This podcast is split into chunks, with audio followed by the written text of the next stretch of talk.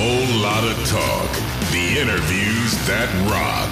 Brought to you by Rock Antenne, Germany's number one rock radio station.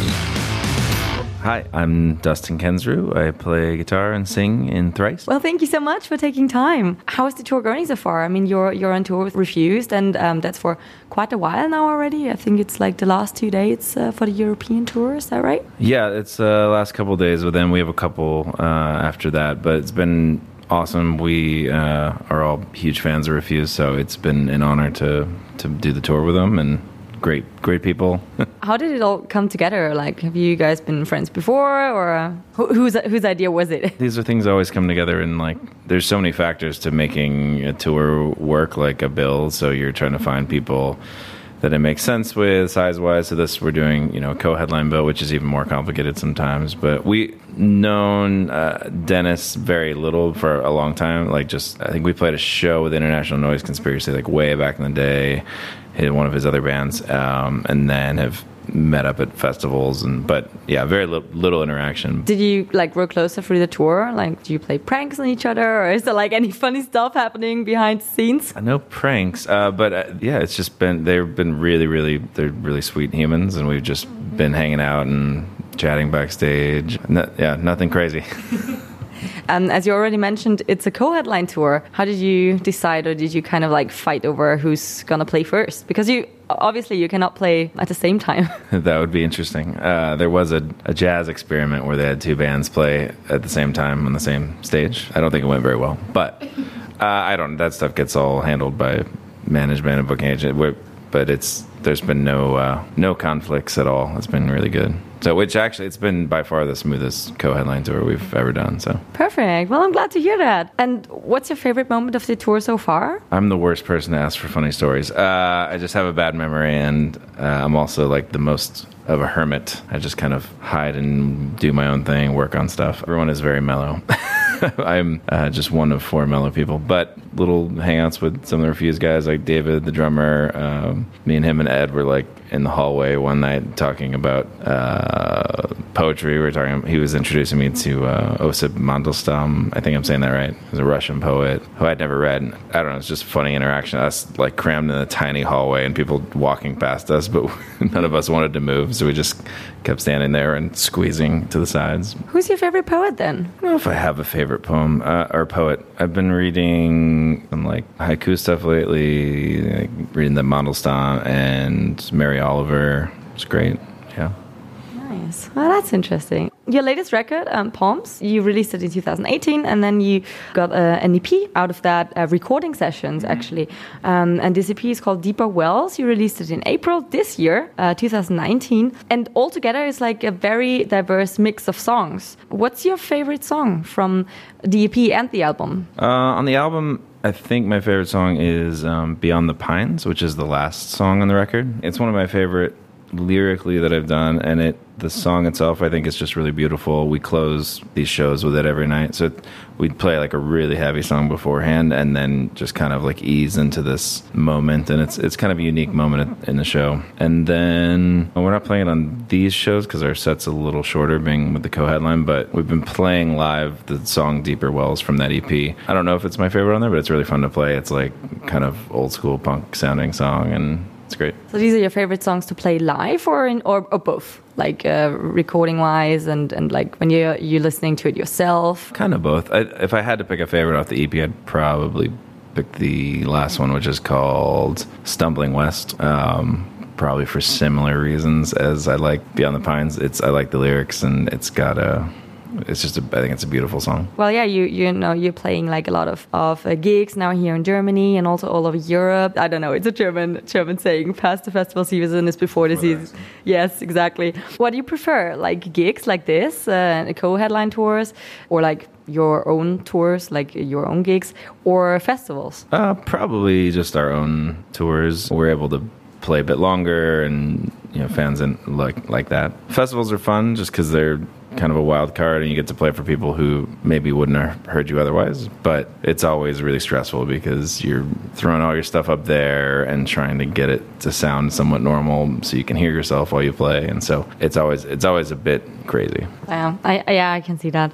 Um, and how is it going with like a new record then? I mean, you released a, a, an EP and stuff, but how's it going with all the like really new music? It is in the very early phases, but yeah, we like compile everyone's rights. So we put ideas up on. The, we use this like business planning thing called Asana. It's super great. Uh, it's made everything much easier. But we'll put up a song, and then everyone can like comment on it, and they'll they can take the song, and work on it, put it back in that space, and so all the commentary for that idea is in one spot, so it's not spread across a bunch of emails. And so that's like the beginning of it. We're just sharing ideas, and it, we start to see what ones might be fun to jam on together, and then that kind of progresses it from there, and then we'll go kind of in and out of working out together. Someone will take it home, work on it a bit, um, but it's it's very much everybody involved all the time. So, which makes it really fun and also very hard at times. So you don't have like any role for anybody in a band, right? Or, or do you? I mean, everybody writes all instrument parts, really, except uh, melodies and lyrics, as what I do exclusively, pretty much. But I, you know, I'll I'll write a drum part, and Riley will write a guitar part, and so it's it's pretty all over the place uh, as far as who writes what. Now you said you're like in the early stages of like the new new music. Just like roughly, when can we expect something something new, like a single or even an album? Can you like already say something about that? I don't know. I mean, ideally, it would be cool to have a single out next fall or something, but it's so hard to say right now. So we'll see how it develops. All right. Well, we're already really excited about that. you were a band for quite a long time already, but like classics that are made up like in the 70s or 80s. Mm. Do you have like a favorite like classic rock band? That maybe one that, that you would put in the Hall of Fame or something? I mean, I grew up listening to a lot of classic rock, like a lot of my parents' records. So I listened to a ton of Beatles, Led Zeppelin, Stones. Those would be like the the big ones that I was into a bunch. But yeah, all sorts of stuff from from that period. If you could create your own Hall of Fame, because uh, which which band would you like put in there? Which band? Which singer? Which uh, instrumentalist, guitarist, or drummer? Or yeah. Hmm. I don't know. Uh, my favorite drummer. I'll just go my favorite. My favorite drummer is the drummer from the National, and I always forget his name, but they're probably my favorite band, and I just love his drumming. And favorite singer? Favorite singer. David Bazan is severely underrated. He's the singer. Basically, the he is Pedro the Lion as well, but he has solo music. There's a documentary coming out about him in November. That's or I guess it is November in a, a few weeks, uh, like the 18th or 19th. It's really, really good. I got to see a screening of it. Uh, I'm gonna have him on my podcast soon too, and he is just his voice is amazing, amazing lyricist. Um, yeah, he deserves a lot more recognition. You're doing it on my podcast as well. Yeah, I just started it a couple, well, like a month or two ago. Um, it's called Carry the Fire. You can check it out at carrythefirepod.com. Um, and uh, the whole idea is exploring um, the big questions of life through the lens of the good, the true, and the beautiful, just through having conversations with a diverse group of people. You like you said, like diverse people, but like, is it music orientated? It's really try, it's trying to be all over the place. So it's like people from different religious backgrounds, it's people from different like professional backgrounds, scientists, philosophers, musicians, therapists, whatever. So it's it's it's trying to be as broad as possible to kind of weave together like a common view of humanity, like trying to see uh, people who might think a little differently than you about some things hearing them talk about what they see as good and true and beautiful, like I think can bridge that gap. Mm. That sounds really interesting. Is it something that you like always had in mind, and like just now you like you said like okay now I really want to do it now is the time, or was it a did it came out of nowhere? The idea kind of popped in my head. It just stuck, and then it was a matter of just kind of trying to figure out can I actually do this and trying to set some stuff up, research stuff, and then uh, ended up getting a friend to help produce it. So I'm able to do a lot more. I do least like an episode a week now, and then there's extra episodes for patrons, and yeah, it's been going going good so far. That's cool. Nice. and um, do you have like a, a special like a, a record that you, it's, it's like your all time favorite, maybe a classic rock record or something like that? Or do you remember your first ever record? My first ever record that like I bought. I think the first record that I remember buying would be Green Day Dookie, uh, which is a really, really good record. I also remember then getting like, I was too punk rock, and so I broke it and threw it away. And then I realized that was really stupid. I had to buy it again. Because I, I was too like, too underground punk rock. They were too, they were too mainstream. Um, yeah, this is, this is how dumb people are when they're young. Uh, I guess people are dumb when they're older too, but uh, I got that part of my dumbness out of the way when I was young. Any, No, no, well, There's no CDs anymore, really, but less of them. Yeah, I remember that. Best classic rock record.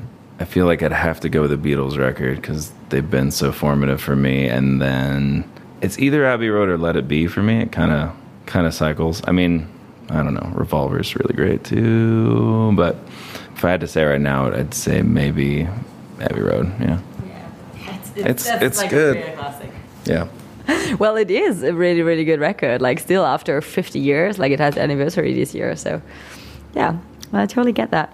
And do you remember your fir- your first um, rock gig ever? Well, I have maybe two stories for that. So, like, first, like, big kind of concert, I saw Paul McCartney, like, in a stadium, and I was like in like the very, very, very last highest row. But then I feel like my first like show, like punk rock show, when I was younger, was I saw Snapcase at uh, this place, little place in Riverside, and that was like life changing. It was awesome. Like, did this make you like wanna become a musician? Yeah, I think so. I, I, I never thought that I like could. It just seemed out of reach. And then uh, there was like local bands when I, I was like freshman in high school, and then there was someone who was a couple years ahead of me, and they had a band, and they would play like local, you know, shows, house show, whatever. They put out an EP, and it was super empowering for me to be like, oh, dude, they could, they're doing it, I could do it. So yeah, it was anything like that was really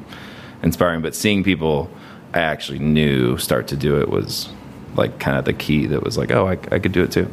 Nice. Well, that sounds really inspiring. so, um, for the last part of the interview, um, we uh, like to get to know like you a bit more, and maybe you have three things that nobody knows until now. I feel like I thought of one the other day, and I was like, oh, that would be a good little snippet. When I was a kid, I really loved black olives, and now I hate them. But I went through a period of hating all olives, but now I actually really love every olive except black olives. Hi. I don't know. I don't. I think. I think there. There's a hangover from when, like my my grandparents used to put it in this enchilada that I really liked, but it they would ruin the enchilada, and uh, I think they're just overpowering. They're like too salty. I've heard that they're less salty uh, in Europe. In the states, like they're like they're really like the way they package them or something. They're really the the like because they're like sliced, you know, like already, and they're already. Anyway, sorry, but I really like like Kalamala or Ka, Kalamata olives and uh-huh. yeah, olives and wow, all the other olives. Olives, yeah. Okay, well, that's one fact. Is there anything else, like a, a strange habit on tour that you don't do at home? I'm definitely the most reclusive person in the band. So I like I hang out in the the buses are a little different here It, in the states. I hang out in the back lounge, and it's known as as the bear cave because I'm the bear apparently, just because I'm uh, a large furry human. Um, but yeah, so I, I'm just back there working on whether it's music or reading or working on the podcast. Um, yeah, so yeah, I have uh, have social anxieties. That's all right. Well, it's interesting though that you can like stay on stage, like or like you know be on stage and enjoy that when you have like social anxiety. Is it not? Yeah, that's very different. It's more like um, I don't know. I, I've been trying to figure out what exactly the the circumstances that I feel like more anxious. Right, I've been. I, I think for a long time I was just kind of oblivious to it, and now I'm like more aware of it. But um, yes, on stage doesn't bother me because it's it's not like a one on one kind of situation, um, or like doing an interview isn't I was about to say no, it's it's it's different because there's like um there's like a set understanding of what's happening, and so like I feel like I I well like I have like more context for like my role in the conversation or something, which is actually why kind of cool part about doing the podcast is because I'm able to have conversations with people that I like. I'm about to uh, have Dennis on there from Refused, and I've barely said a couple words to him the whole time, but now I'm just going to be like unload and be like, hey, let's have this really deep conversation. but I think because there's some structure to it, like I feel safer in it. I don't know. Is that a spoiler now that you have Dennis on your show? No, it's well, no, no, it's not a spoiler. Uh, it, it, it won't be out for a couple weeks, but yeah.